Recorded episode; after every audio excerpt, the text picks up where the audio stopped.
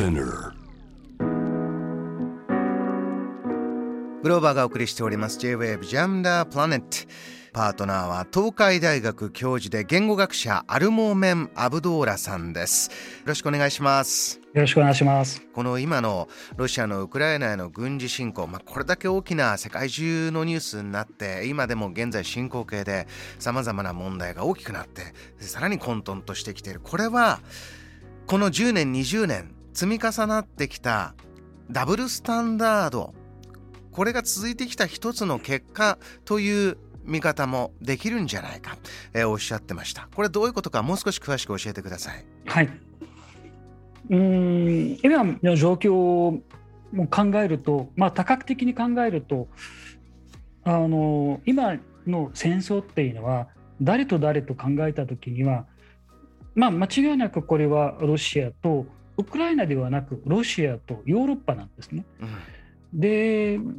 となるとロシアとヨーロッパ今までどういう関係でどういうその世界の秩序の中で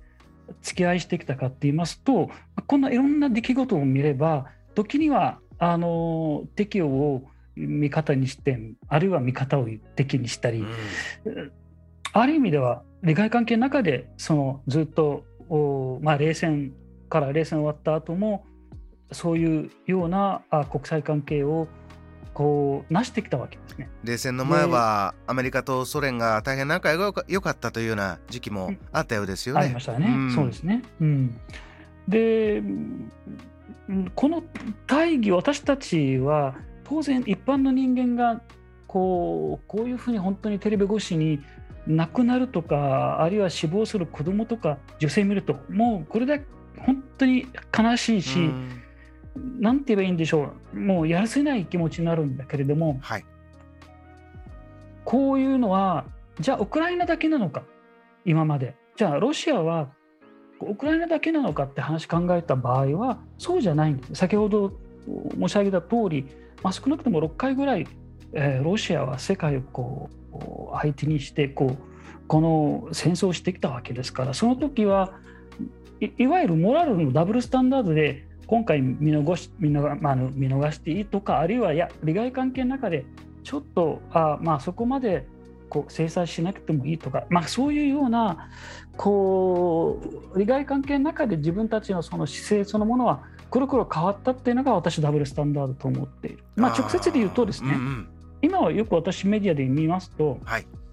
世界中はメディアは今ウクライナの方々のために泣いているっていうのは分かるけれどもどのチャンネルでも、まあ、どのその何て言いますか報道でもそのウクライナの状況を当然あのこれは不当なものだと。私も不当だと思いますけどもじゃあ不当なものっていうのはウクライナだけなのか、って考えた場合はね周りちょっと今の国際今のこの本当にこうなんていうか瞬間そのものをですねさまざまなこういう不当なこうなんていうかものがたくさん起きてるわけですけども、うん、世界はそこは一つ一つ同じような基準ではなくこのモラル的な意味ではダブルスタンダードと、えー、例えば、えー、イスラエルとパレスチナの問題ですね。74年間ずっと続いてるわけですから、うん、ある意味ではもうこのウクライナ以上の話だし、えーうん、まあいいろんな状況ミャンマーとか、まあ、いろんなところを見ますとですね、えー、後を絶たない。世界、うん、あるいは、えー、世界のそのいわゆる安全保障という制度の中ではこれだけのこうウクライナの中で、えーえー、例えば武器の提供とか、うん、えー、国際部隊とかですね。で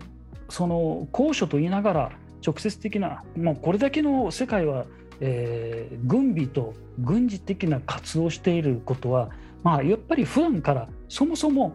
こういう状況をある程度想像して準備してきたと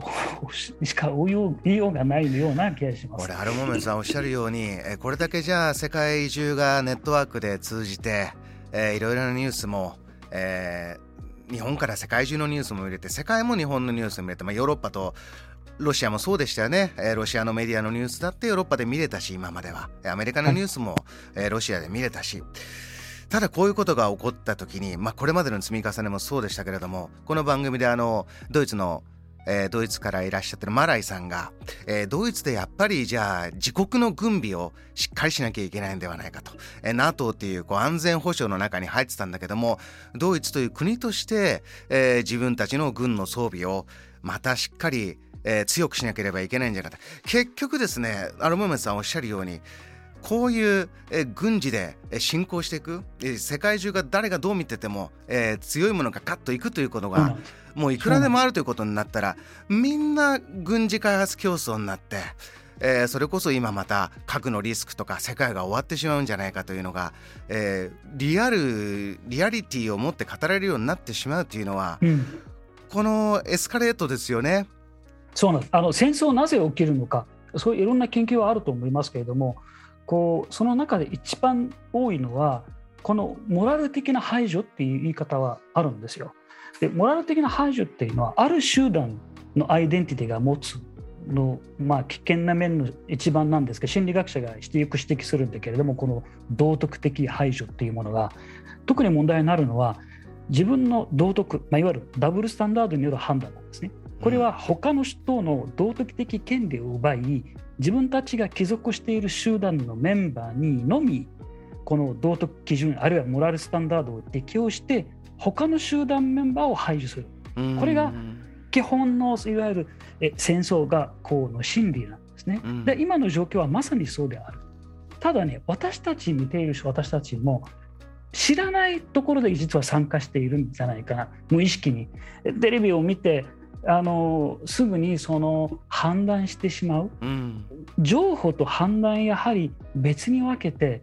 いわゆるニュースっていうのはさまざまなフィルターを通してきたものですよ。言語的なフィルターとか文化的なフィルター技術的なフィルターなんですね。純粋なものではない情報は。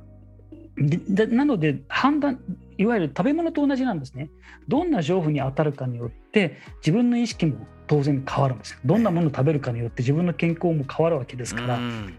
当然情報のいわゆるこう背景というものを私たち今のデジタル化世界の中で一番の一番なんて言いますか一番のこう試練だと思います。やっぱり探さなきゃ調べなきゃそしてその背景を理解しなきゃでなければ、うん、情報作戦の中で私たちの意識ものっていうものがもてあさぶれることがあるかもしれないですね。今週お迎えしたあのこれ日本のメディアですけれども朝日新聞デジタル編集長の方ももう今の状況というのはニュースメディアが中立ということが現実的にはもう難しくなってるんだ。これ世界中でというもう日本ももちろんそうなんだと思うんですよね。ですからアルモーメンさんおっしゃるようにこれは本当情報を取るのも一つの試練、えー、これは本当に大変な状況になっている。いうことがあります。またアルモーメンさんあの番組に、えー、引き続きお越しいただいてアルモーメンさんの視点から読み解いたニュースの見方伝え方読み方伺いたいと思います、えー、今夜もお忙しい中リモートでお話しいただきました。ありがとうございました。ありがとうございました。JAM The Planet